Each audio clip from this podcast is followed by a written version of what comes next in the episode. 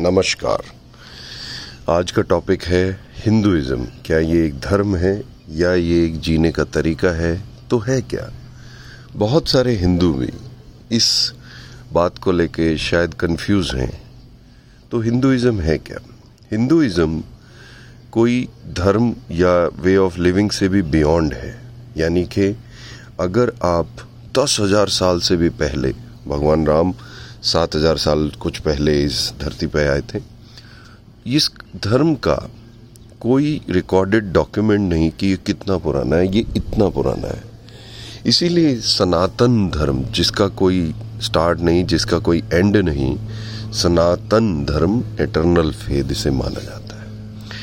ये स्टार्ट होता है वे ऑफ़ लिविंग से। कैसे आप अपनी दिनचर्या करते हो कैसे आप चैंटिंग करते हो, उठते हो, खाते हो, पीते हो, पत्थर से लेकर, पहाड़ तक और पहाड़ से लेकर, नदियों तक, पशु से लेकर, प्राणियों तक सबको पूजते हो। और उसके बाद ये रिलीजियस प्रैक्टिसेस अब दूसरे धर्मों की अगर बात करें तो वो एक व्यक्ति ने शुरू की क्रिश्चियनिटी इस्लाम तो वहाँ से और यहाँ से कंपैरिजन इम्पॉसिबल है। क्यों? क्योंकि हिंदुइज्म जो स्टार्ट हुआ, वो आपके जीवन में रची बसी डेली बिलीफ्स और डेली रिचुअल का मतलब है। हम नदियों को क्यों पूछते हैं? नदियाँ खाना देती हैं।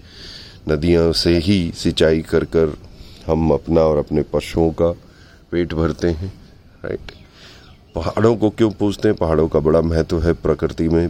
पहाड़ों की वजह से ही ग्रीन हाउस इफ़ेक्ट और बहुत सारी प्रकृति के रिएक्शन होते हैं। हर चीज़ को क्यों पूजा? जैसे कि अब एआई आर्टिफिशियल इंटेलिजेंस ने ये प्रूव कर दिया है कि वो आपका बॉडी टेम्परेचर लेकर एसी का टेम्परेचर सेट कर देती है। इसी तरीके से इस संसार में वाइब्रेशंस घूम रहे हैं। और हम तो ये बहुत सालों से हिंदुइज्म बहुत सालों से ये कहता आया है कि वाइब्रेशंस हैं। चाहे वो आदि शंकराचार्य हो, चाहे वो शिवा हो, चाहे वो सदगुरु हो चाहे वो कोई भी इटरनल गुरु हो वाइब्रेशंस को पकड़ना ही आगे बढ़ना है। अब इस बात पे वापस आते हैं कि हिंदू वर्ड कब आया। हिंदू वर्ड तो बड़ा ही लेटेस्ट है, इतना पुराना नहीं है। जब पर्शियन भारत आए तो सिंधु नदी इधर बहती थी तो सिंधु नदी के आसपास रहने वाले लोगों को उन्होंने हिंदू बोलना शुरू कर दिया। तो Hindu was a geographical but ये धर्म का नाम हिंदुइज्म बाद में पड़ा। धर्म तो बहुत पुराना है। अब इसको समझने के लिए आपको डेली रिचुअल्स को समझना पड़ेगा। देखिए, सुबह उठकर सूर्य को नहा धोकर आप पानी डालिए। इसका रीजन क्या था? वे ऑफ़ लिविंग ये साइंटिफिक है। क्योंकि अगर आप ऐसे करेंगे तो आपकी स्किन साफ़ है, सूर्य से आपकी स्किन टकराएगी तो आपको विटामिन डी मिलेगा, जीवन में आपको रोग कम होंगे। तो उसके लिए थोड़ी देर आप रुकें तो हमने मंत्राज का निर्माण किया। हमने सूर्य देव के नाम बनाए। ओम दिवाकराय नमः, ओम सूर्याय नमः, ओम सहस्त्र प्रकाशाय नमः, ओम मित्राय नमः। तो जितनी देर आप मंत्र उच्चारण करेंगे, उतनी देर में विटामिन डी मिल जाएगा। साइंटिफिक एवरीथिंग इज़ साइंटिफिक यज्ञ को देखिए। यज्ञ करने से आपके अंदर की और आपके वातावरण की सारी की सारी दूषितनेस, यानी पोल्यूशन मिट जाता है।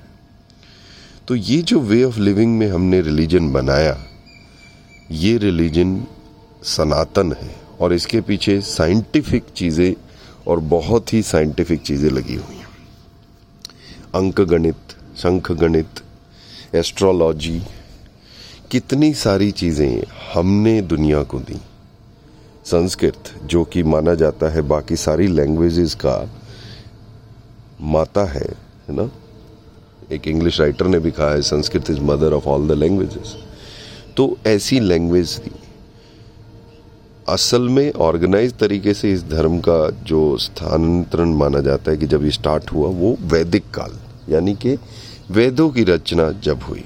तो अगले टॉपिक में हम ये बात करेंगे बट इस क्लैरिटी को ले लीजिए। कि हिंदुइज्म क्या है?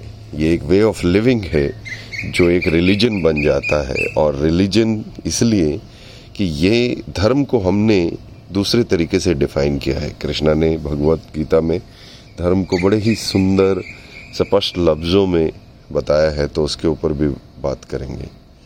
ठीक है? चलो, इसके नोट्स बनाना मुझे भेज